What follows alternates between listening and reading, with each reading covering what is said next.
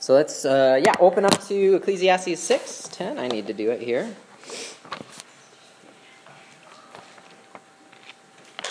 Let's see. After Proverbs, before Song of Solomon. You're not there. All right. So let's let's read the text and then we will do a quick review and then we'll really just try to pull out. We're not going to talk about everything this text says, um, but we're going to pull out two main things that it says. So, 610 Whatever has come to be has already been named, and it is known what man is, that he is not able to dispute with one stronger than he. The more words, the more vanity. And what is the advantage to man? For who knows what is good for man while he lives the few days of his vain life, which he passes like a shadow? But who can tell man what will be after him under the sun? A good name is better than precious ointment, and the day of death than the day of birth. It is better to go to the house of mourning than to go to the house of feasting. For this is the end of all mankind, and the living will lay it to heart. Sorrow is better than laughter, for by sadness of face the heart is made glad. The heart of the wise is in the house of mourning, but the heart of fools is in the house of mirth. It is better for a man to hear the rebuke of the wise than to hear the songs of fools. For as the crackling of thorns under a pot, so is the laughter of the fools. This also is vanity. Surely oppression drives the wise into madness and a bribe corrupts the heart. Better is the end of a thing than its beginning, and the patient in spirit is better than the proud in spirit. Be not quick in your spirit to become angry, for anger lodges in the bosom of fools. Say not, Why were the former days better than these? For it is not from wisdom that you ask this. Wisdom is good with an inheritance, an advantage to those who see the sun for the protection of wisdom is like the protection of money, and the advantage of knowledge is that wisdom preserves the life of him who has it. Consider the work of God. Who can make straight what he has made crooked? In the day of prosperity, be joyful, and in the day of adversity, consider God has made the one as well as the other, so that man may not find him out, find out anything that will be after him. And in my vain life, I have seen everything. There's a righteous man who perishes in his righteousness, and there's a wicked man who prolongs his life in his evil doing. Be not overly righteous, and do not make yourself too wise. Why should you destroy yourself? Be not overly wicked, neither be a fool. Why should you die before your time? It is good that you should take hold of this, and from that withhold not your hand. For the one who fears God shall come out from both of them. Well, Lord, we need your help to understand this word of uh, wisdom and to apply it to our hearts. So we ask that you would do that now. In Jesus' name, amen. Well, guys, what are some of the big themes that we've been hitting in our book in Ecclesiastes? What are some of the big ideas that kind of keep popping up? Yep. Uh, all is vanity. All is vanity, and we this word vanity, we say, you know, it can mean a couple different things. It's translated vanity. It's translated what else? Hevel is the actual word in Hebrew. Good, good. What, what other ideas come along with vanity? Because we don't really use that word a whole lot in our normal language. Meaningless is one way that the NIV, I think, translates it. All is meaningless, meaningless, everything is meaningless. Yeah, it's futile. And it's actually used to describe smoke and vapor. Okay, something that is like, it looks like you could grab hold of it, but you can't when you try. It's, it's not really substantial. So life is like smoke, it's like vapor, it's meaningless. There's vanity in it. A really important phrase we keep hitting is this phrase under the sun, which helps us to see the perspective that we're looking at life in Ecclesiastes is under the sun, which is life viewed apart from God's grace. So when we just look and observe life around us, it all looks meaningless if we don't take into account God's grace. And there's different points in the book where God is starting to be kind of woven in. And actually, as we go along from here, God is woven in a little bit more and a little bit more. And we're going to see that. And we've kind of ended each section with a, a, on an up note, right? How each section kind of ends with like, you know, I've discovered that you, you work hard and you eat the food you've been given, and this is God's gift to man, and, and ideas like that. And we're going to have another kind of ending on an up note today, okay? So there's a ton of stuff in here. So what I want to do is I want to kind of point out like a big question and then uh, three answers to that question, okay? So let's look back at verse 10. And he says, Whatever has come to be has already been named and it is known what man is, and that he is not able to dispute with one stronger than he. So when it says that everything's already been named, it just means that everything already has a stamp of authority on top of it. And that stamp of authority is from who? God, okay? So God is the one who has determined everything that has happened in your past. Would you agree? Okay? God is the one who has determined everything that happened in your past. And it says, man cannot argue with one who's stronger than him. In other words, you can't argue with God to get him to change what's happened to you in the past. You can't set up like a perfect argument that says, God, you wronged me. This is not what I deserve. You messed up, and I want you to fix it. It says, the more words, the more vanity. The more you argue with the God, the more meaningless your argument is. So don't argue with God about the things that have already happened to you. And then he goes on to say, For who knows what is good for man while he lives in the few days of his vain life? And I think this is the question that's being posed to us here. So, knowing that you can't change what's happened to you, what's good?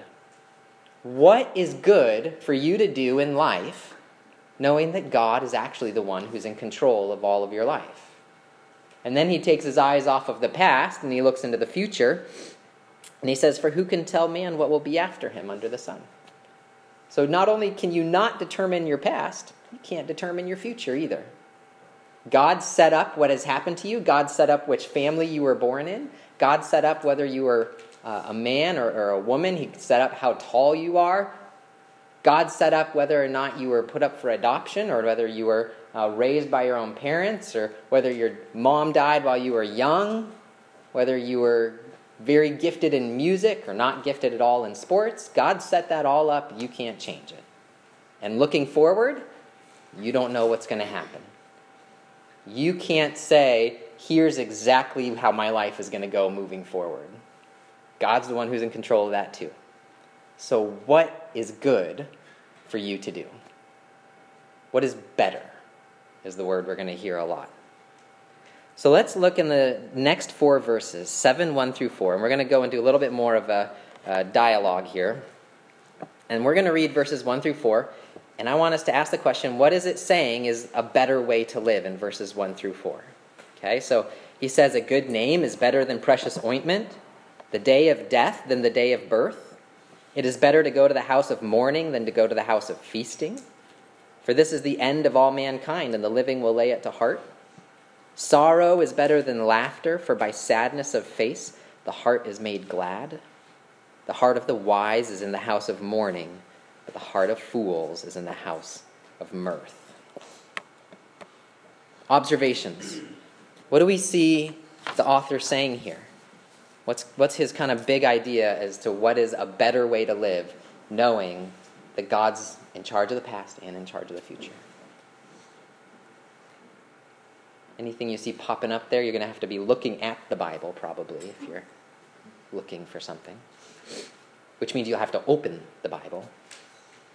Which means you'll probably need to have not a New Testament Bible because that's just not going to help you a whole lot.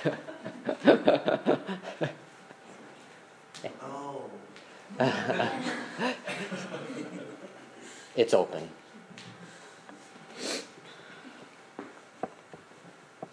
What's kind of the common theme that's popping up here, Elise? Just that, um, like, I would say, like, kind of more sober. It's like not, it's not happy. It's more of like, I don't know. It's, it's saying that you know it's better than to be mourning than to be like happy. And then um, and then to be sad and laughter. So it's kind of more of a sober, sad tone. Yes, there's definitely a soberness, a sadness. Yep. Where specifically is he saying it's a good place to be? Where's a good place for you to be?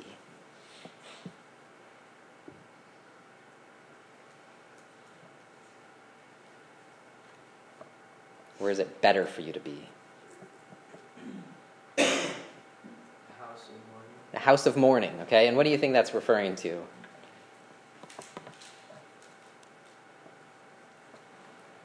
Where do people gather to mourn usually? Okay, maybe a cemetery where there's death, a funeral. Yeah, I think this is referring to a funeral. Okay, a house of mourning, a place where someone has died. It is better for you to go to a funeral than for you to go to, what's the opposite? The house of feasting. It's better for you to go to a funeral than to go to prom, is what he's saying. It's better for you to go to a funeral than to go to your class Christmas party, your end of the year swim party, or whatever it is. He says, by sadness, what happens? Sadness of face, by, for, by sadness of face, the heart is made glad. Interesting. And what do you find in the house of mourning? You find in verse 4, you find the heart of the wise is in the house of mourning. So, if we were to kind of summarize what's being said here, and this is just the first thing I want to camp out on, it's this idea that it's better for you to be around death and sadness than it is for you to be around laughter and parties. It's better for you to be around death and sadness than laughter and parties. Why? Well, let's see here. Elijah, tell me what the end of verse 2 says. Or no, um, we're starting with 4. The heart of the wise is in the house of mourning, but the heart of fools is in the house of mirth. It is better for a man to hear the rebuke of the wise than to hear the song of fools. Oh, wait, wait a minute. Did I say 4? My bad. 2. Go back to 2. It is better to go to the house of mourning than to go to the house of feasting. For this is the end of all mankind, and living will lay it to me. Okay, so this is the end of all mankind. So why is it better to be in the house of mourning? What's he saying here? That's where we're all going to end up. That's where we're all going to end up, right? It's better for you to go to a funeral for this is the end of all mankind. You are going to die. So it's better for you to go to a funeral and come face to face with the fact that you're going to go to that you're going to die than to go to prom. Because you're going to be a really horrible prom date if all you're thinking about is the day you're going to die on the night of prom. What, what do we tend to think about on the night of prom or homecoming or our class Christmas party? What, what sort of things are on our minds on those nights? Just accomplishment liveliness. Liveliness. About The future, like since soon to prom, like another year has like gone. Yeah. Exciting. Kind of like live while you're long, young. Like this is like, I've been waiting for this. How do I look? Am I to trip on my high heels going onto the dance floor? Is he to kiss me? Are we to meet under the mistletoe? are we getting married? Are we getting married? Is this the beginning of the fairy tale?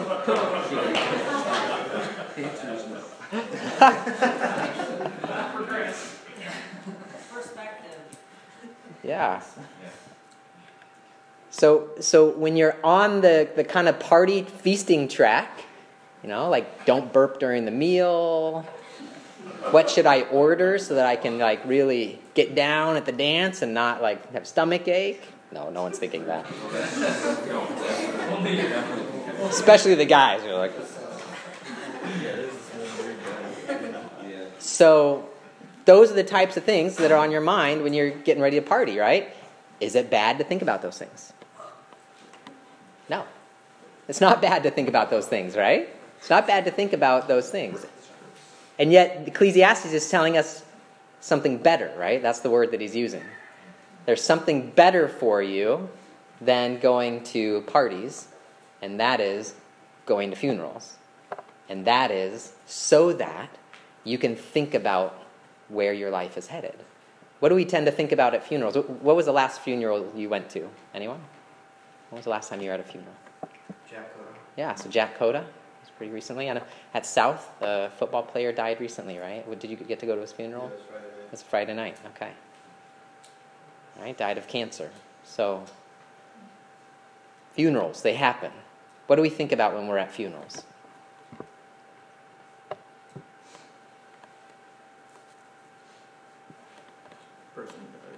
Right, you think about the person who died, and what, what do you tend to call to mind as you think about them? Memories you've had with them. Yeah, memories that you've had with them, how they lived their life, right? Living a good life. I mean, there's a lot of people who die who are bad people, and we still find a lot of good things to say about them, don't we? Generally, the theme is how'd they live and, and what, what was good about the way they lived. I don't know if you've ever been to a funeral of someone who, who died and really did not live a very good life at all. And you watch people get up and the things that they talk about, about how good of a life they lived, are kind of meaningless and, and petty. And, you know, oh, he was such a Cubs fan. I remember when we all went to the Cubs game and we just got so drunk. And these are the, you've been to a funeral, like these are stories you hear. And those were the good days when we were all drunk together during college and he used to do this and that. And that should cause you to reflect on life a little bit.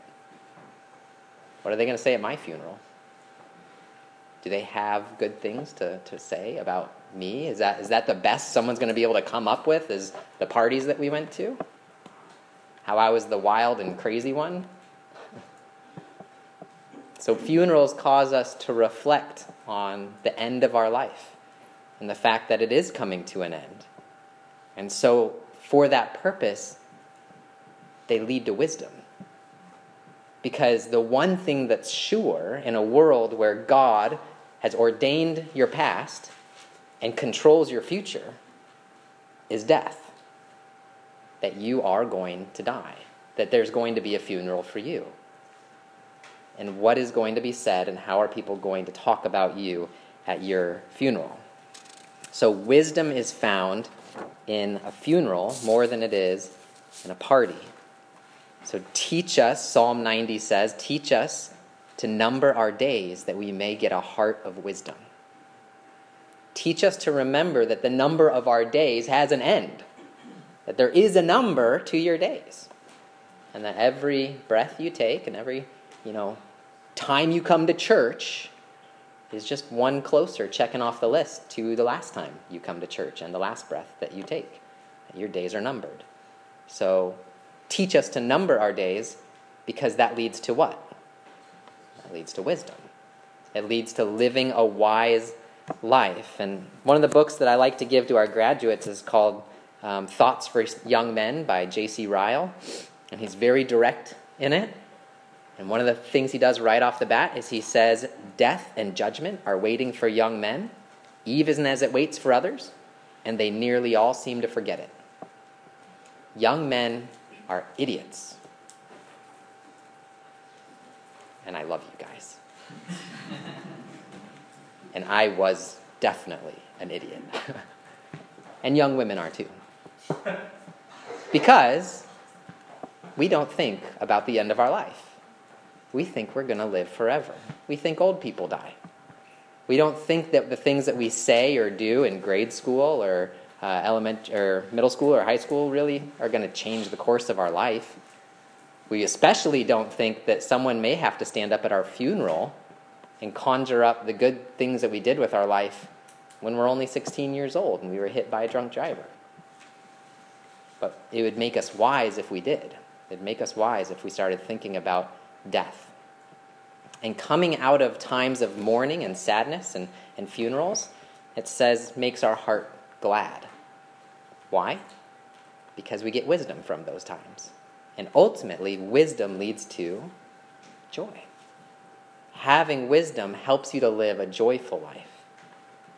So, the encouragement here is for us to live a wise life and to do that by just thinking often about the reality of death and sadness and um, not being worried if someone's going to come up to you and say, why you mad, bro? You don't look like you're.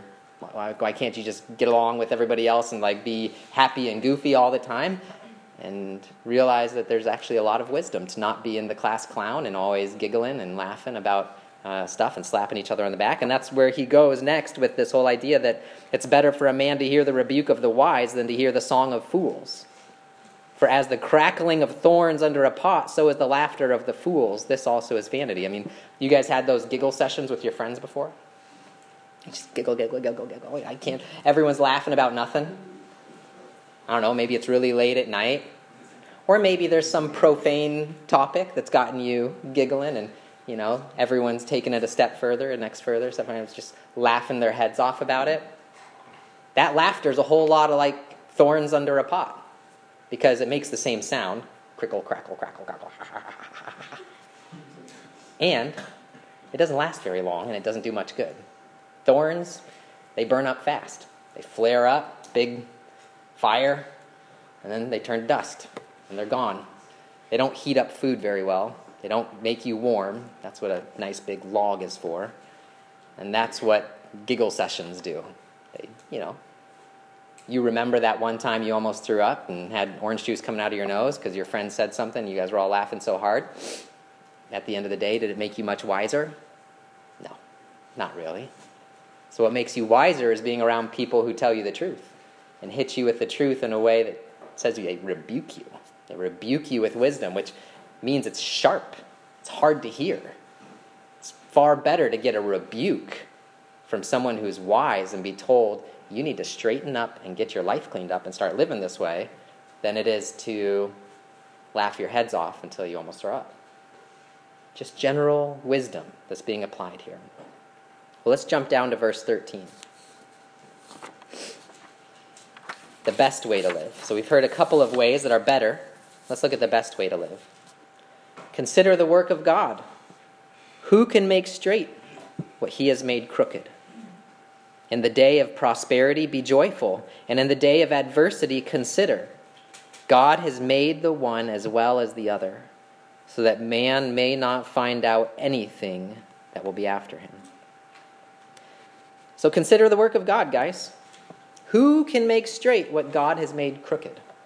Has God made your life crooked? He has. Now, what does that mean? Does that mean that God has introduced evil and he's done he's wronged you? No. Is your life hard? Is there things that don't go the way that you wish? You know, Skee-Lo, the old rapper, I wish I was a little bit taller, wish I was a baller, wish I had a girl who looked good and I would call her. Wish I had a rabbit in a hat with a bat and a six-four Impala. Ah, gotta rhyme those er and ahs. You, you live life wishing things would be different, right? But they aren't. You aren't a little bit taller. You don't have that girl. You don't have that car. Life is a little bit crooked. God lets each of our lives be a little bit crooked, doesn't He?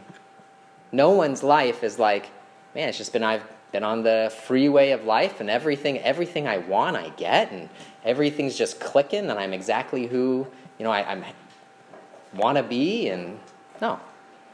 God has made life crooked and the question for us is who can make it straight and what do you think the answer is? Not you. right? Because you don't know what's coming next. Only God knows what's coming next. You can't say, well, it's been a little bit crooked in the past, but from here on out, I choose how my life goes. I take destiny, you know, in my hands, and I am not, no one's going to wrong me. I'm going to do it my way. a song coming on. Right? Do it my way. I'm going to do it how I want. Everything's going to go good from here on out. Have you guys ever heard people talk like that? Talk like that. Reality is, you don't know that. I, I like to watch HGTV sometimes, and I watched a one in Hawaii where they make you know their own perfect tiny house, and it ends with these people, and they're like, "We've reached the ideal. We have a tiny house. We live barefoot. We grow our own food. Thank you, universe." Is how they end. I'm like, what happens when the tsunami comes? Thank you, universe. It doesn't really. Dang it. Whoops. Okay. So we don't, it, it's not just smooth sailing because you got your perfect little tiny house made. Which, by the way, two months into that tiny house, they had two kids. They are not going to be happy with each other. Just, just total pipe dream. That's my opinion. So life is crooked, and God has made it that way, and we can't change it. And that's the point. The point is, we need to realize that we can't change how crooked or straight our life is. So, what in the world are we supposed to do? Well, he goes on to give this really weird thing about righteousness and wickedness. Verse 16. So, you know, be not overly righteous. Do not make yourself too wise. Why should you destroy yourself? Be not overly wicked, neither be a fool. Why should you die before your time? It is good that you should take hold of this, and from that withhold not your hand. For the one who fears God shall come out from both of them. So the question is is he really telling us not to be righteous? Doesn't that kind of go against what the Bible says? Is he, is he really telling us that we should be a little bit wicked sometimes? Is that what he's saying? I don't think so. I think what he's saying is he's saying there's two possible responses that we might have to this realization that God's in charge of everything and we can't change it, that life is crooked and we can't straighten it. And you might go one of two directions, and I want to warn you about those two directions. The first direction is to be overly righteous, and that's to say, I'm going to give God no excuse for making my life crooked. I am going to, I mean, I am going to memorize the heck out of those Awana verses. I am going to be at my perfect church attendance. I am going to be the perfect student. I am going to be the perfect son. I'm going to be the perfect daughter. I'm not going to kiss anyone before, you know, my wedding day. I'm going to, I'm going to just like, these are the things I'm going to line up, and I am going to knock righteousness out of the park so that God is going to have no choice but to straighten out my life and make it just bliss from here on out. He says, don't go that route because you're going to destroy yourself. You're going to destroy yourself trying to be righteous. And really, are you pursuing righteousness? You're pursuing works righteousness. You're not pursuing real righteousness. You're, in fact, you're trying to get God in your debt to owe you something. Does God owe you something? I think the scales are tipped a little bit the other way, right? Don't we owe him a little bit more than he owes us? But second, you might go in the route of, heck, can't do anything about it. Can't change who God made me to be. He's the one who made me this way. Can't change what's going to happen down the road. So I'm just going to live for me now. Just going to do what I want. I'm going to kiss that girl. I know I read Kissed Dating Goodbye. I read you know like something about not kissing before marriage. I don't care. Just going to go for it. I'm going to live for me now and do whatever I want. He says, nope, don't go that route either. Don't go the route of becoming overly wicked because um, what's that going to do? Cause you to die before your time? Death? Judgment? That's what waits for the wicked. So, what's the middle road? How do we live the best life possible, knowing that God is the one who has made our past, as crooked as it might be, that God is the one who determines the future, how do we live a wise life? Well, we keep in mind the fact that our death is coming, that our days are numbered, and we do what the last sentence here says, which is, the one who fears God shall come out from both of them. We fear God. We learn to say, you know what, God, you are the one who made my life the way it is. You're the one who's going to determine what's happened in my life, and I trust you and I'm going to follow you where you lead me. And we have a perfect example in that. On the night when Jesus was betrayed, he stood before great crookedness, great injustice, great wickedness that was about to be worked upon him by wicked people with wicked intentions. And so he said to God, out of fear of God, if this cup can be taken from me, please take it away. If, if this wickedness and this crooked cup that you have placed in front of me can be taken away, God, please take it away. But, how does he finish his prayer? Not my will, but your will be done. Jesus feared God. He recognized he lived in a crooked time with a crooked path ahead of him, and he accepted it out of fear for God and trust that God could bring about good in the midst of the crookedness and the evil. And that's what we have to do too. And we have to do it starting today. Because tomorrow isn't guaranteed, nor is next week or next month. So I think that's what our passage has for us today. Let's pray. Our Heavenly Father, we need you to drive this into our hearts. The prospect of sitting with those who mourn, of contemplating death, of attending funerals does not excite us. It does not cause our hearts to leap for joy or to uh, eagerly uh, set our clocks or um, anticipate the day that those come. And yet you say they lead to wisdom. So teach us, Lord, to number our days so that we may live in wisdom. I pray especially for these students here, uh, as hard as that is as middle school and high school students, that you teach them to consider the day of their death and to live accordingly. That knowing that their days are numbered would help them to live boldly and faithfully for you in hostile environments of their schools and maybe their families and their neighborhoods. And Lord, I pray that you would teach us to fear your name and when you allow crookedness to come into our life, rather than trying to make you owe us and change it or indulging ourselves in the midst of it, that we would fear you and choose to trust you and choose to follow the example of Jesus Christ our Lord and say, Lord, if you can take this away from me, but Lord, if it's not your will, your will be done, not mine. I pray this in Jesus' name. Amen.